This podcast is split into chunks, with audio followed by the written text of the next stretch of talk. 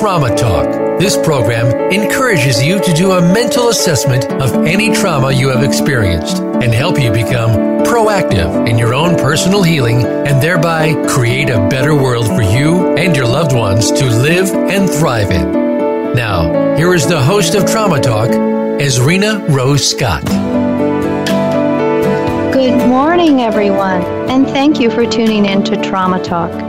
Joining me today is the amazing Doctor Frank Gerbode. He is a philosopher by nature and a psychiatrist by occupation. He is the creator of Applied Metapsychology, which includes T I R. T I R stands for Traumatic Incident Reduction. It's a very efficient and effective method for helping heal trauma. So welcome, Doctor Gerbode. How are you today? I'm fine. Thank you. Awesome.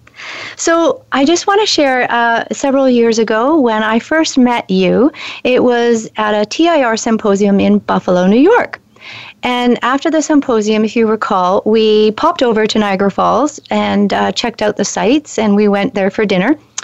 And while I was standing in the souvenir shop, you had approached me and asked me to uh, keep an eye on you as you had to go to the washroom. And do you remember this by any chance? Yes, I do. Okay. So I felt so bad because you asked me to keep an eye on you because you tend to get lost, you said. So I waited and I waited, and as time went by, uh, you you didn't come out of the washroom. I don't know where you were. And I calculated the distance between the men's washroom and the exit, and I, I just couldn't find you anywhere. So I walked uh, on the path along Niagara Falls to the restaurant. I still didn't see you. I get to the restaurant, and you're not there. I absolutely panicked. So I think I needed T I R, Sarge. Yeah, well, I uh, it was a new space for me, so I didn't quite know where I was. And uh, I guess we must have found each other at some point. Well, we did. It just baffles me to this day how I lost you. Um, yeah. But it was, it was, I was so glad when you showed up. So, so glad. And thank you. I'm very glad. I thought maybe I had gone over the falls or something. I, I, a lot of things went through my imagination. I had no idea how I lost you. But anyways, what a first impression I made, hey? Yeah. No, you made a great impression. Oh, thank you. So I'm really curious, and I'd like you to share uh, with the audience, you have a very interesting um mix. You have training in philosophy and psychiatry. So tell us a little bit about how you come to study both of those and what your perspective is on human nature, please. Well, I I, I got into philosophy because I took a philosophy course, sort of intro to philosophy one oh one. And the guy who taught it was, he looked like, he looked the part. He had this floating white hair and an abstracted manner, and he was just the perfect, uh, the perfect philosopher. And I really loved it. I loved his course, and that got me onto philosophy. And then uh, I uh, carried on from there to make a sort of a specialty in the area of ethics, which I viewed as the uh, part of philosophy that helps you make decisions, good decisions. Mm. And, and um, I, partly because I was trying to figure out what to do with my life, and I figured if I based it on good ethical principles, then I'd probably live a good life. Anyway, so then I, I finally I went to Cambridge to study more philosophy after I graduated. Uh, and uh, but I found that what I was learning in uh, philosophy was not particularly Uh, germane to the to the topic of living the good life. I, I was learning about the language of bees, and uh, Wittgenstein was a big thing in Cambridge at that point, and he was he didn't really believe in traditional philosophy. So I decided I was going in the wrong direction, and because of my interest in in ethics, I figured, for philosophical reasons, I decided that in order to have a good uh, understanding of ethics, you had to understand human nature and human motivation. So I decided I had to learn about that, and my father was a doctor, so I thought, okay, I'll go into psychiatry because psychiatrists certainly must know about this kind of thing, human nature. Mm-hmm. And uh, so I went to uh, Yale Medical School. I became a f- psychiatrist. But at the end of the day, once I'd finished my training and my residency and everything else, I realized I really didn't have much of a clue what to do with my clients or patients. And so then I had to do more study, and I kept looking into different things, and finally met a group of people that had uh, similar interests, and together we put together the metapsychology material, Applied Metapsychology, which was an application of philosophical principles to something that would be actually quite practical in, in helping people to get over their difficulties, including trauma. Okay. And describe describe trauma.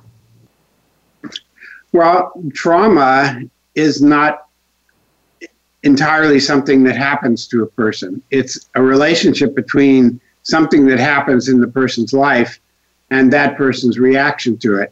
So a trauma is something that happens that's very difficult to confront, that's, that is experienced as painful. And for some people, being in combat is traumatic, having to shoot people, being scared of being shot, et cetera, et cetera. And for other people, that might be very exciting and not particularly traumatic. And then for somebody like me, who is very shy, going to a party might be traumatic to a degree. Like, uh, oh gosh, what shall I say? Uh, not not the same degree, but people experience different things as trauma. So it's very specific to the person involved. And would you say that it is a sense of overwhelm on the person's, um, I guess, senses and the way they perceive it? Yeah, it's it's the fact. Well, that's the other side of the coin to saying that a person can't confront it. It's too much, or it's it's something that they can't really process uh, in their own universe. They, so it becomes something that they can't really fully allow themselves to be aware of because it's too painful. And the uh, only alternative is to repress it. And Freud was quite right in talking about repression. That is a phenomenon. And ultimately, that's the uh, the cause of the difficulties people have, because their effort to not be aware of something that they're aware of, it paradoxically keeps that thing very close at hand, because they have to make sure it's close by so they know where not to look. And uh, so, the, I'm sorry, were you going to say something? Oh, no, I just said interesting. Oh, yeah.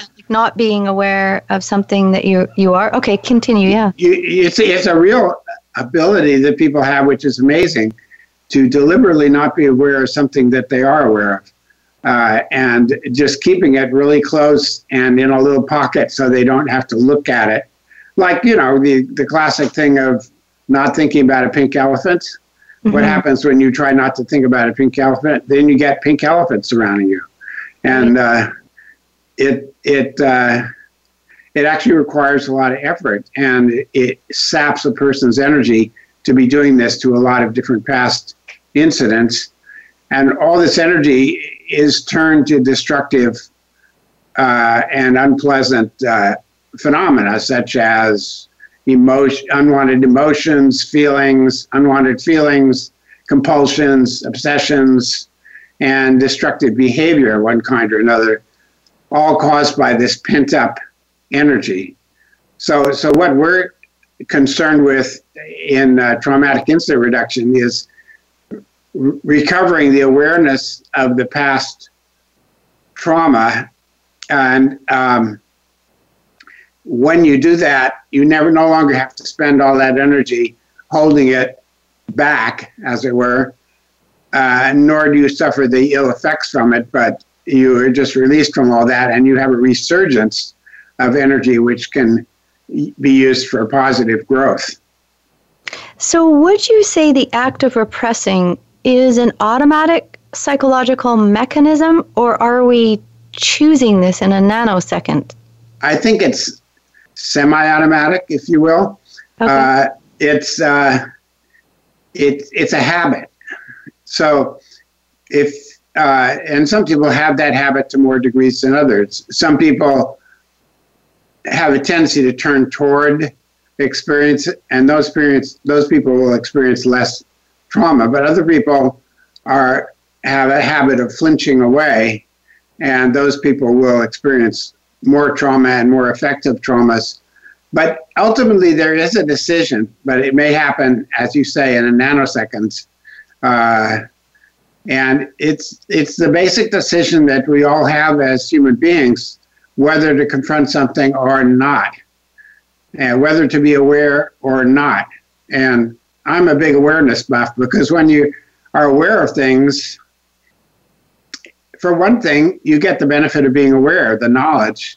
And for another thing, you don't have these pockets of repression hanging around that are causing you trouble.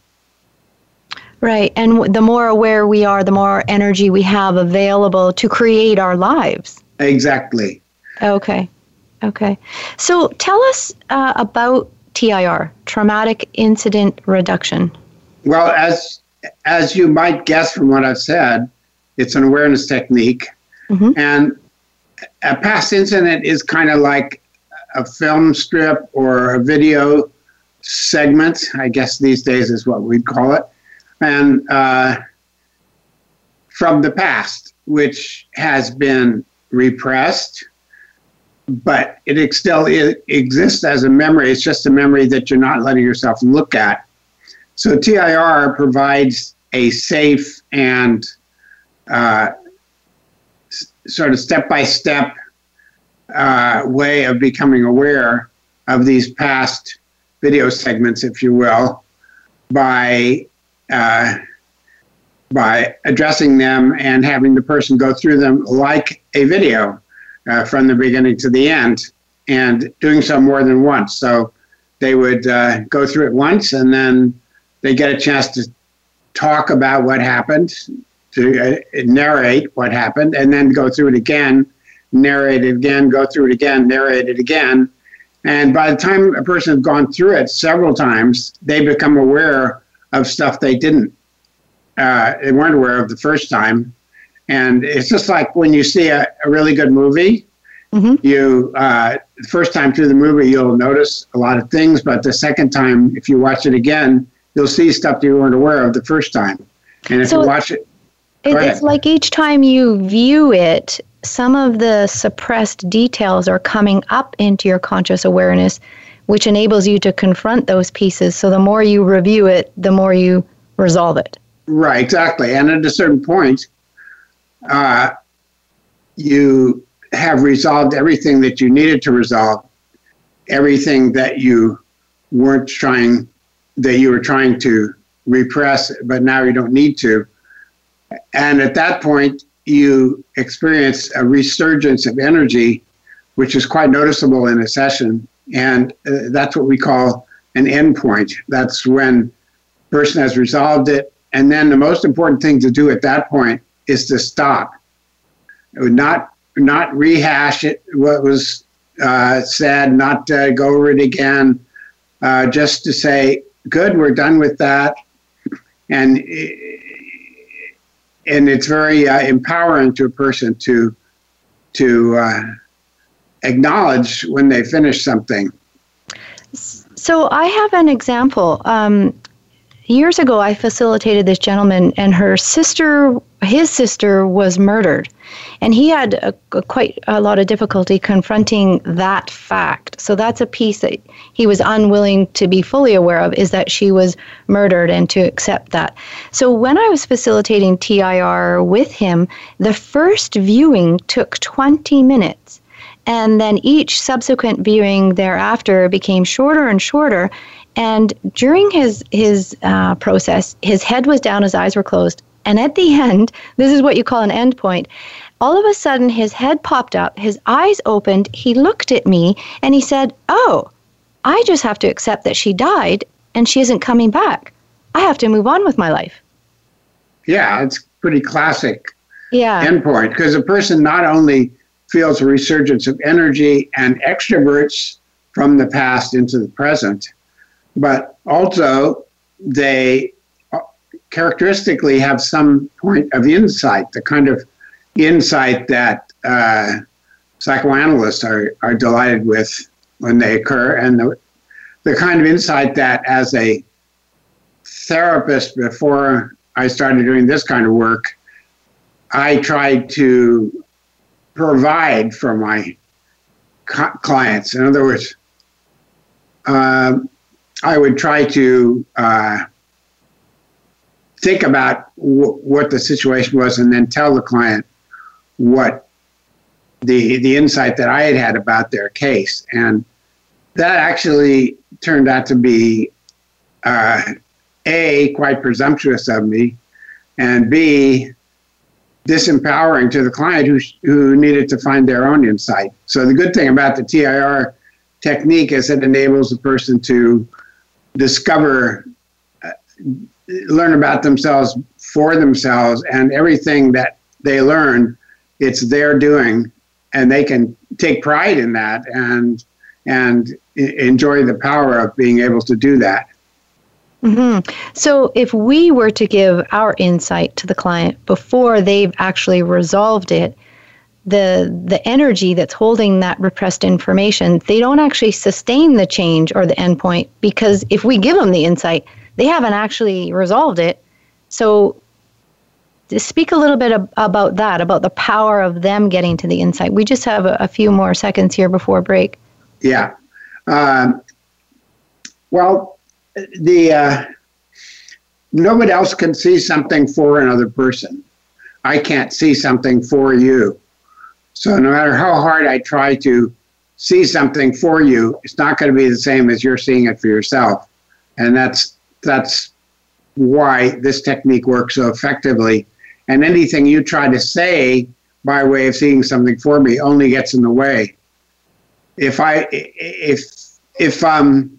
You wanted me to look at a car, and then you started telling me all about the car without actually giving me an opportunity to look at it, I would not get the same view of the car as I would by looking for myself. So it's just a different experiential level. Okay, so it's far more effective to let the person get to their personal insight rather than us basically trying to be really smart. Yeah, yeah, yeah. Okay. All right. So, Doctor Gerbode, we're going to take a short break, and okay. We'll be back soon. All right. I'll be here. Okay.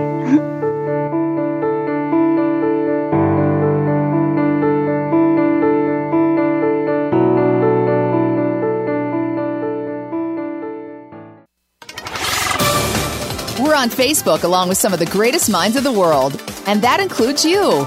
Visit us on Facebook at Voice America Empowerment. Visit Ezrina dot c a for information about counseling and body healing services. Ezrina is a master's therapeutic counselor registered with the Association of Cooperative Counseling Therapists of Canada.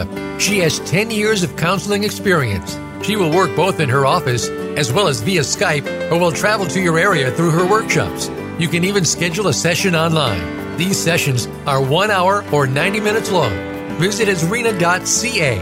Again, that's Ezrina dot c a. Ezrina Rose Scott conducts several workshops every year, and she can bring them to you wherever you are. Visit Ezrina dot c a or call two five zero, two one two, five five nine six for more information. Ezrina is an Access Consciousness practitioner. Her popular workshops include Access Consciousness, The Bars, as well as workshops on money, body, and relationships. Ezrina's workshops can help you get unstuck and move forward in your life. Find out more or bring a friend along.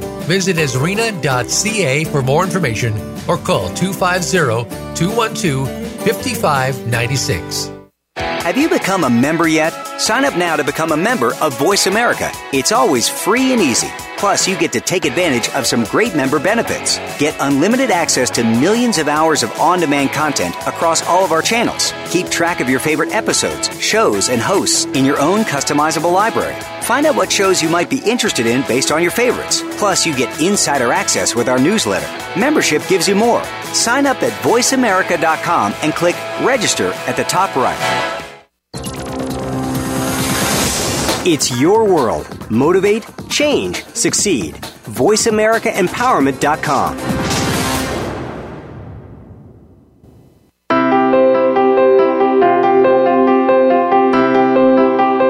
You are listening to Trauma Talk with Ezrina Rose Scott. To reach our program today, you may call in to one eight eight eight, three four six, nine one four one.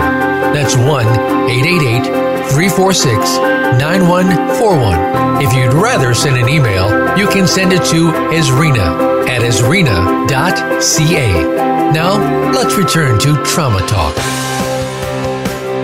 So, Doctor Gerbode, uh, some people would say that reviewing a traumatic incident several times in and of itself would be re-traumatizing. And what I have found with my clients is at first, sometimes they're extremely nervous of uh, confronting a trauma or traumatic incident. However, they very quickly come down, or they discharge uh, the emotions and the energy that's attached to that traumatic incident. And they get to a place where it becomes neutral, not re-traumatizing. What, what do you say to this? No, that's right. Uh, there's two aspects to it. One is selecting the thing you're going to work on. How do you select the trauma that you think is actually accessible, that won't be overwhelming to a person? Because a person may have many traumas. And so you want to select one that is close to awareness and isn't too overwhelming for the person. And the way you do that is by asking them, if you've identified trauma, you ask a person if they feel interested in looking at it, if it actually emotionally uh, arouses their interest. That is an indicator that it'll be something that won't be too too much for them to handle. And the other part of it is that once you've selected an incident, you don't shove the person's nose in it. They can see any part of it that they want to. They don't have to, uh, you're not encouraging them to look at it more closely than than they need to. So they'll, the first time through, they may see it very superficially, very uh, cognitively rather than emotionally. And then as they feel more comfortable with the incident, they will gradually include more emotion. And usually what happens is it reaches kind of a peak where their experience is maximum emotion. And then as they go through it, after that peak, the amount of emotion reduces until finally at the end, at the end point, there is no more negative emotion associated with it. And that is the point of resolution we're going for. But it's it's very gentle, and I say it's It's sort of client titrated in the sense that a person will take whatever concentration of stuff that they feel comfortable with and work with that. And then they get more brave, if you will, uh, as as it goes goes on. Mm-hmm. So it's not re-traumatizing, it's actually releasing. It's releasing, and because you're not forcing anything, it's force that causes trauma. If you're acting from the person's interest and they're actually interested and involved in doing the work on this particular trauma, then it's not going to be traumatizing to them because they are being causative towards this trauma rather than being the effect of it. And that turns the whole thing around to a point where it's not traumatic anymore. So basically, you're giving them a choice in choosing which item to address, and that in and of itself is very empowering for them. Yes. Okay. And, and then you're going through it in a gradual way, allowing them to determine how much of it they want to look at during each time through. Sometimes it's very superficial, and then as time goes by, it'll become less superficial to, as they find they can handle more of it. And this whole process of handling a traumatic incident to a, an endpoint, it will take anywhere from a minimum of, let's say, ten minutes, which is unusual, to it may take, uh, you know, two, three hours. It depends. And part of our technique is you let the person get through it to a point of resolution, to a point, to an end point. You don't stop them in the middle of it. And that's also a safety factor. They know they're going to get through the whole thing to the end. And at the end, they'll be experiencing an end point and a release of energy and some kind of insight, probably. And uh, so that makes it safe for them to do it, because you're not going to end the session in the middle of working on one of these things. But that also means that you have to be flexible in your hours. You have to be letting the person go through the whole whole thing. Normally, it would take like an hour and a half at the beginning, and then as a person becomes more capable and able to confront, their session will become shorter, and they'll be able to resolve stuff in a lesser amount of time. Mm-hmm. And whatever mechanism turns on the intensity, the, there's there's a mechanism that brings you through that intensity and turns it down or gets through it. And it's not actually a mechanism per se. It's okay. It's simple awareness that brings you through it. It's simply more and more awareness as you become aware of more and more things about the incident that gets you through it. Because these so, were the things that you were trying not to be aware of. Now you're letting yourself be aware of it. You're, you're relaxing your awareness, as it were. So is there a correlation between the intensity and the non-awareness? So in other words, the more we don't want to be aware, the more intense it can be? Um, I, I suppose that if if something happens to you that's especially painful, you're going to be more motivated to to shove it under the rug, unless you're one of these people that likes to look at things, in which case you might just sit down and and experience it. The thing about T I R is it really duplicates a natural process that happens in people who are not easily traumatized. And that when you when you have a traumatic incident and then later something reminds you of it, triggers it, as it were, you could say that's a bad thing because you're experiencing unpleasant emotion and maybe behaving in an unpleasant way. But in another way, you could think of it as a good thing because your mind is reminding you of something you really do need to look at. So if you were able to just uh, sit down on a park bench or whatever and examine the incident on your own, it it would end up releasing and not being traumatic anymore. Uh, people normally don't have the time or the inclination to do this. They need some help. Actually, some people do do it, though, and there's a fairly large percentage of people that experience traumas who do not have P T S D because they simply allow themselves to become aware of it in a short period of time. And they basically do what T I R does, but they do it on their own. But I'm, I'd say that most people cannot do this on their own and should not attempt to do it on their own. They should.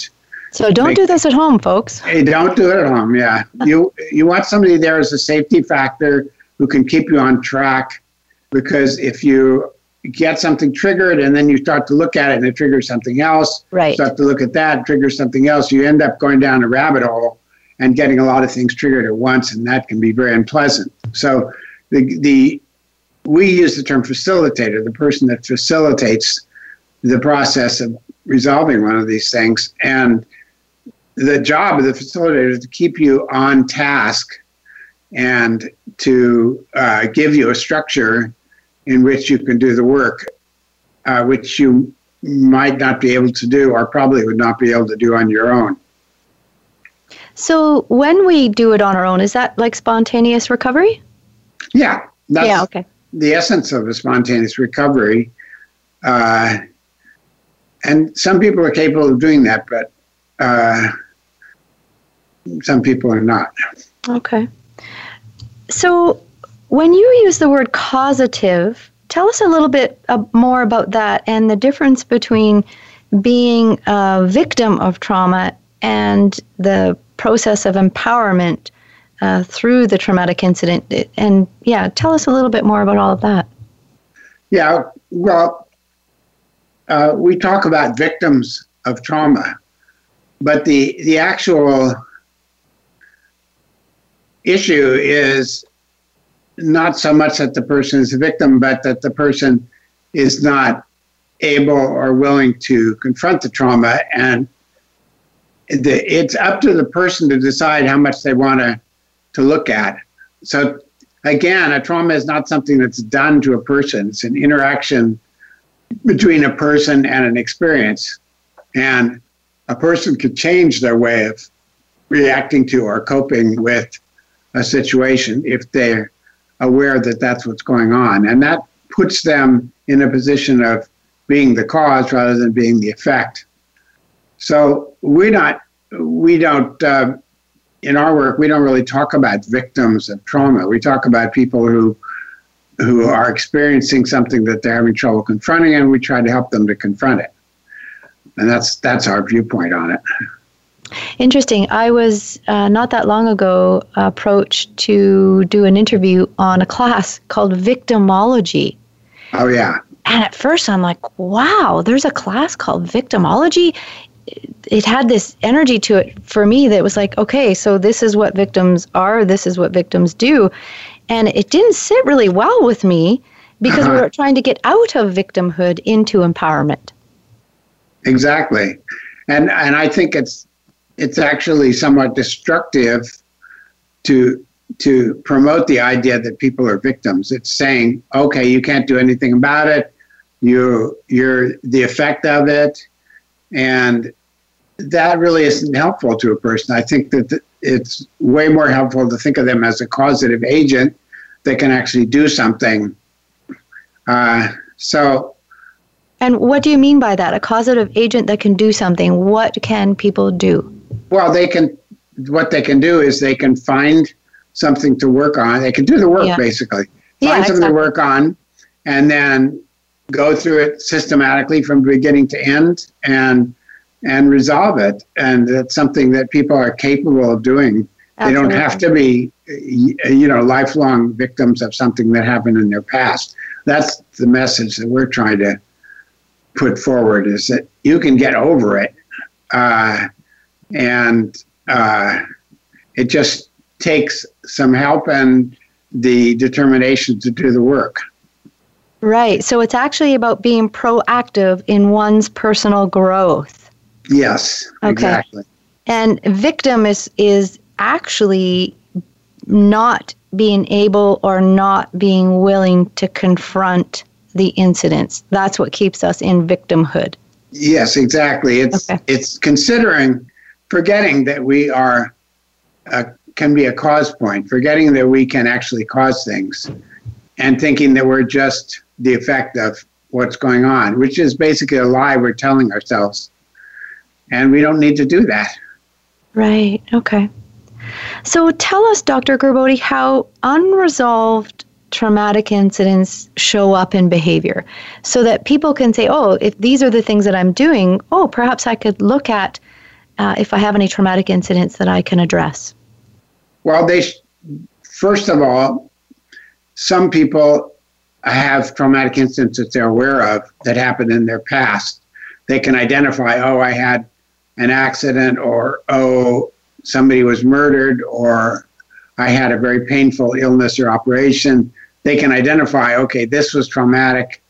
And then there's a form of T I R that we can use to address these known traumas, and we call that basic T I R. Mm-hmm. Traumatic incident reduction. And, uh, but other times people simply have experiencing the effects of trauma without necessarily knowing where it's coming from. Right. And this is, and in this case, we encourage people to look for feelings, emotions, sensations, unwanted attitudes, and psychosomatic pains, or sometimes physical pains, uh, that give them a start, because these things are often caused by past incidents. So this this is called thematic T I R, and we're looking for a theme that goes through a whole sequence of of traumas, starting with uh, a root trauma, something bad happens in the past, the person is unaware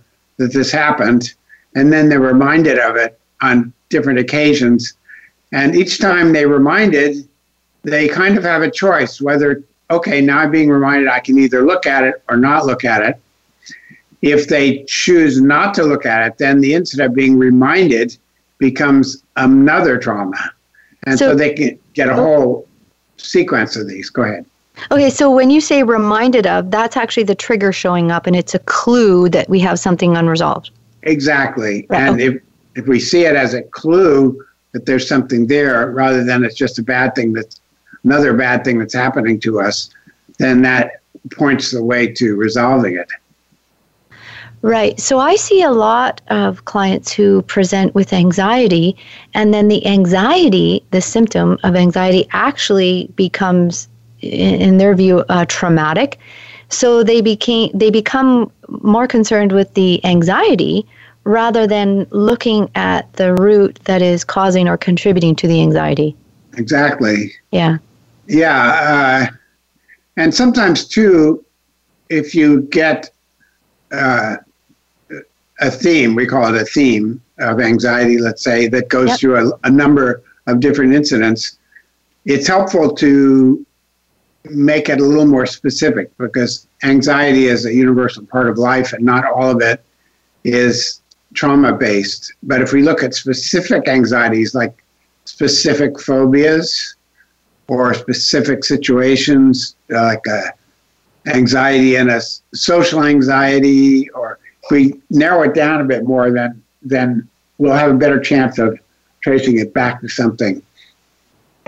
Okay, so anxiety is sort of like a compilation of, uh, I guess, incidents that haven't been resolved in some respect? Yes, it also can be a normal emotion. I mean, if you're confronted with a, uh, you're afraid you are going to flunk a test or something like that, or you're afraid of that you're going to blow it in, in an interview like this interview, Uh, that's that can be a normal source of anxiety and is not trauma based. But when the anxiety happens and isn't tied that closely to something that could reasonably considered be considered to be a cause of anxiety, then then it's where you want to look in the past. Right, and look at the clues that are presenting, because it's it's very valuable information. Yes. Yeah. Exactly. Okay, so Doctor Gerbode, we're going to take a quick break and okay. chat in a moment. All righty.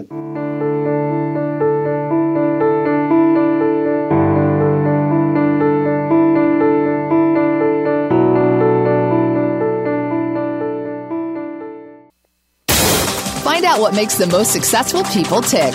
Keep listening to the Voice America Empowerment Channel. voice america empowerment dot com. Visit Ezrina dot c a for information about counseling and body healing services. Ezrina is a master's therapeutic counselor registered with the Association of Cooperative Counseling Therapists of Canada.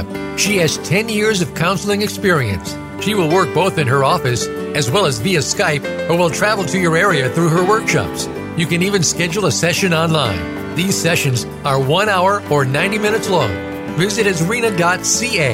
Again, that's Ezrina dot c a. Ezrina Rose Scott conducts several workshops every year, and she can bring them to you wherever you are. Visit Ezrina dot c a or call two five zero, two one two, five five nine six for more information. Ezrina is an Access Consciousness practitioner. Her popular workshops include Access Consciousness, The Bars, as well as workshops on money, body, and relationships. Ezrina's workshops can help you get unstuck and move forward in your life. Find out more or bring a friend along. Visit Ezrina dot c a for more information or call two five zero, two one two, five five nine six. Become a member of voice america dot com. It's easy, and best of all, it's free. Start out by going to our homepage or any of our channels and click register at the top. Once you've created an account and signed in, you can create your own custom library, opt into our newsletter, search by show, host, guest, or topic of interest, or browse millions of hours of content across all of our Voice America radio channels.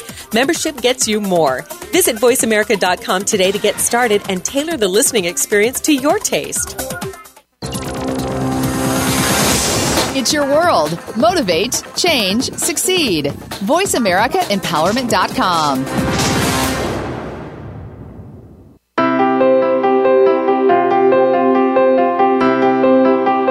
You are listening to Trauma Talk with Ezrina Rose Scott. To reach our program today, you may call in to one eight eight eight, three four six, nine one four one. That's one eight eight eight, three four six, nine one four one. If you'd rather send an email, you can send it to Ezrina at ezrina dot c a. Now, let's return to Trauma Talk. So just to recap here, Doctor Gerbode, um, when we're identifying uh, the the results of traumatic incidents, like emotionally, it shows up as what? Fear, anxiety, guilt, anger. What other emotions do you see often? Well, it's, it's we use the term uh, FESAPS, which is short for feelings, emotions, sensations, attitudes, and pains. These are the classic symptoms of something that's been repressed and is traumatic. So we are usually aware of those things, but we aren't necessarily aware of what is triggering them. Like uh, a person maybe uh, went to a funeral and was very traumatized at the death of somebody, and later on maybe finding themselves depressed when they hear church bells or something like that. And fortunately, although people may not spot the triggers, yeah, well, let me go back up for a second. If a person is concerned with coping with the trauma rather than resolving it, then they have to be very concerned with the triggers, because they have to stay away from situations that tend to trigger those. So, person that was triggered by church bells would not go to church. A person that was had social anxiety based on past trauma would not go to parties. And basically, they would restrict their lives in such a way that these triggers don't happen, except that that's kind of a losing proposition, because there's always other triggers that will come along. Uh, but on the other hand, if rather than just coping and, and having the idea that this trauma is going to be with you forever, if you have the idea of, okay, I can actually decouple my reaction to these stimuli, these triggers, and not have to be triggered by them. So uh, if I resolve this trauma of a past death, let's say, then I won't be triggered by uh, church bells anymore. And that can be a very, uh, that's that's one of the things I really like about T I R, because it actually achieves a resolution rather than it simply being coping with something and w- with the idea it's going to be with you the rest of your life. Right. So then how, how, tell us a little bit about how unresolved traumatic incidents show up in behavior.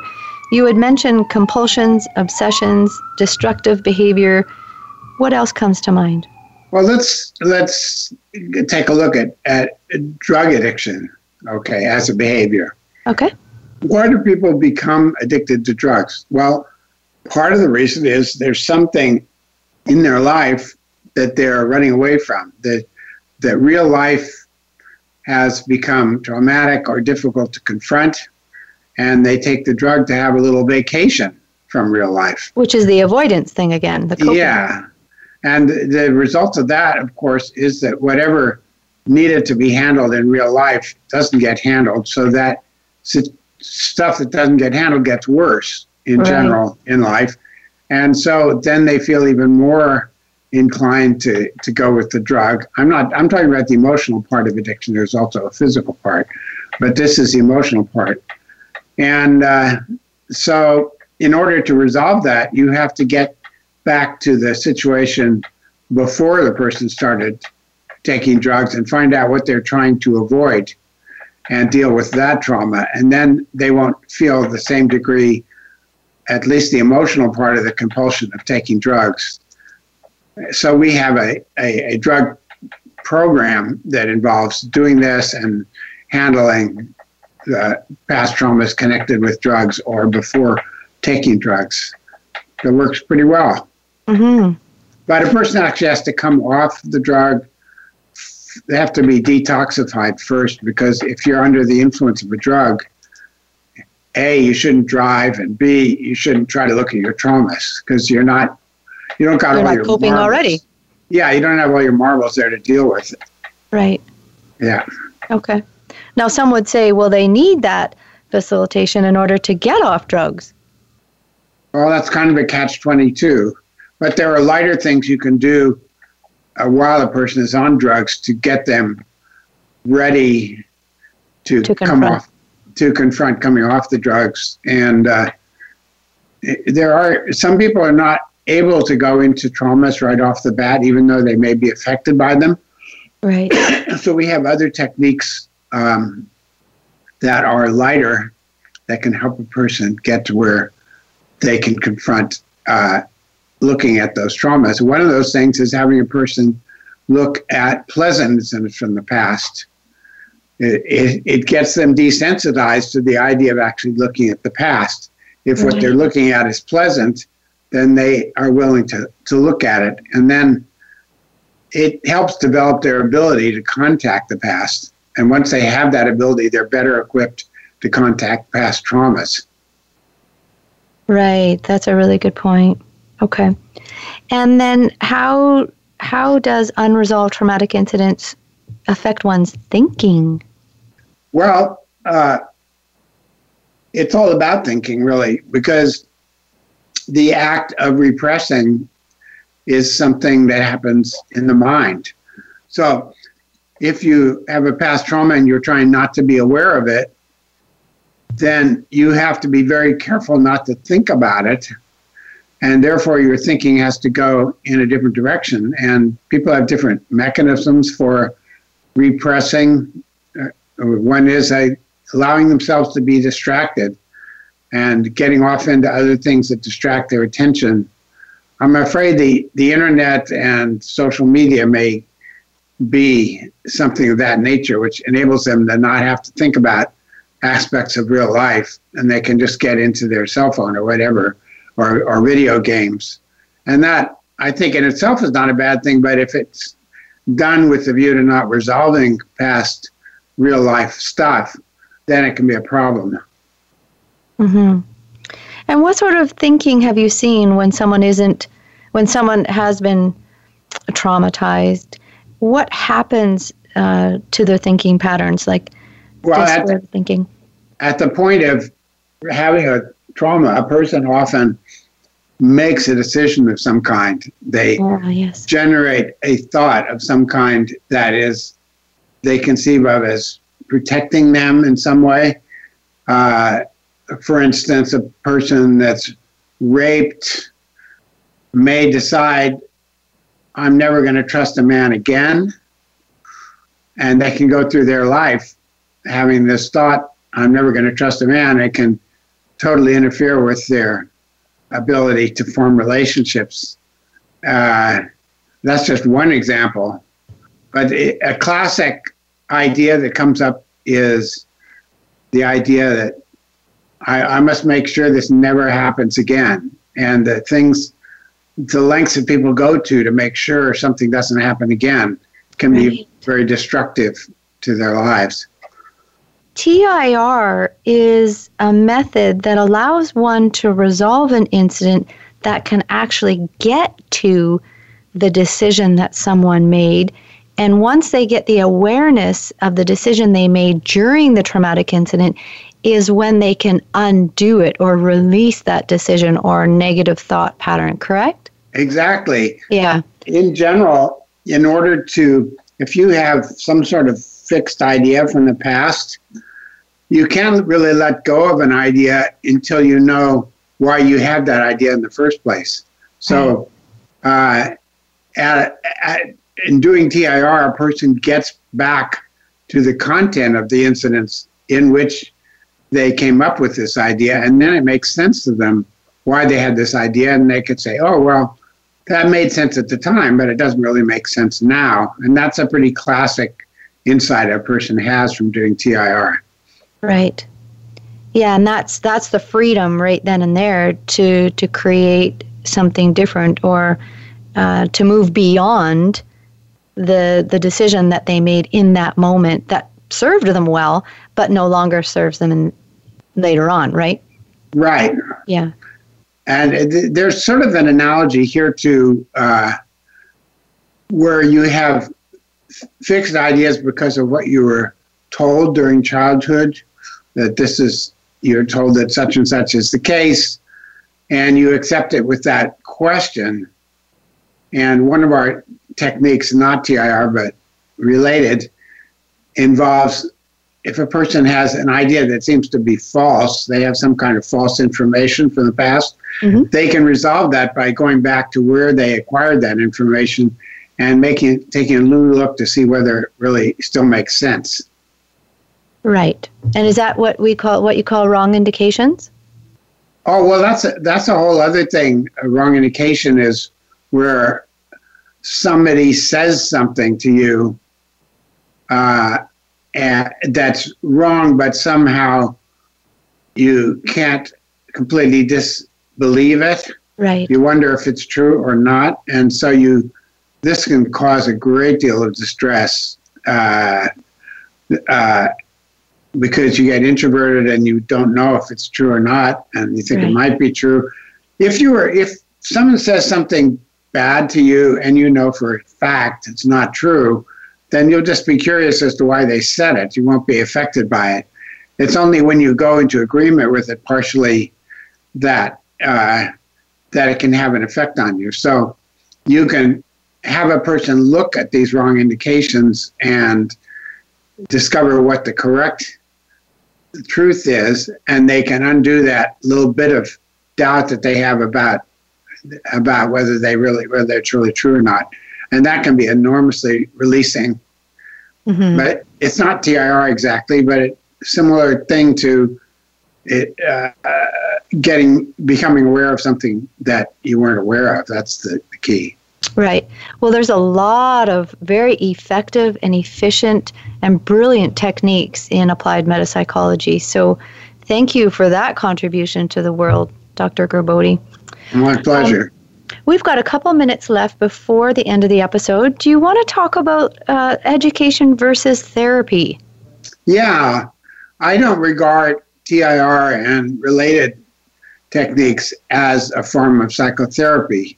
And it's kind of a scruple on my part because therapy comes out of the medical model where one person does something to another person to alleviate that person's pain or discomfort or disease. And this is really the wrong model for what we're doing. What we're doing is helping the person become more aware. They're becoming educated about themselves. And so I regard it as a form of education rather than a form of therapy. And specifically, it's a form of education where they take stuff they already have and understand it better rather than uh, rather than uh, being given new information. So the facilitator in a session will not give any new information to the the client other than whatever they need to know to actually do the the work. And that's very important. You don't tell stuff to your client. They discover stuff for themselves. And and that's the education process. It really is about is, becoming self-aware. It is. And yeah. it, in that sense, it's like meditation techniques and other uh, awareness-based techniques. So really, uh, the tools of applied metapsychology are about becoming self-aware. Exa- exactly. That's awesome. What a great place to end. Thank you, Doctor Gerbode, so much for being on Trauma Talk. Have a great day, everyone. My pleasure. Thank you.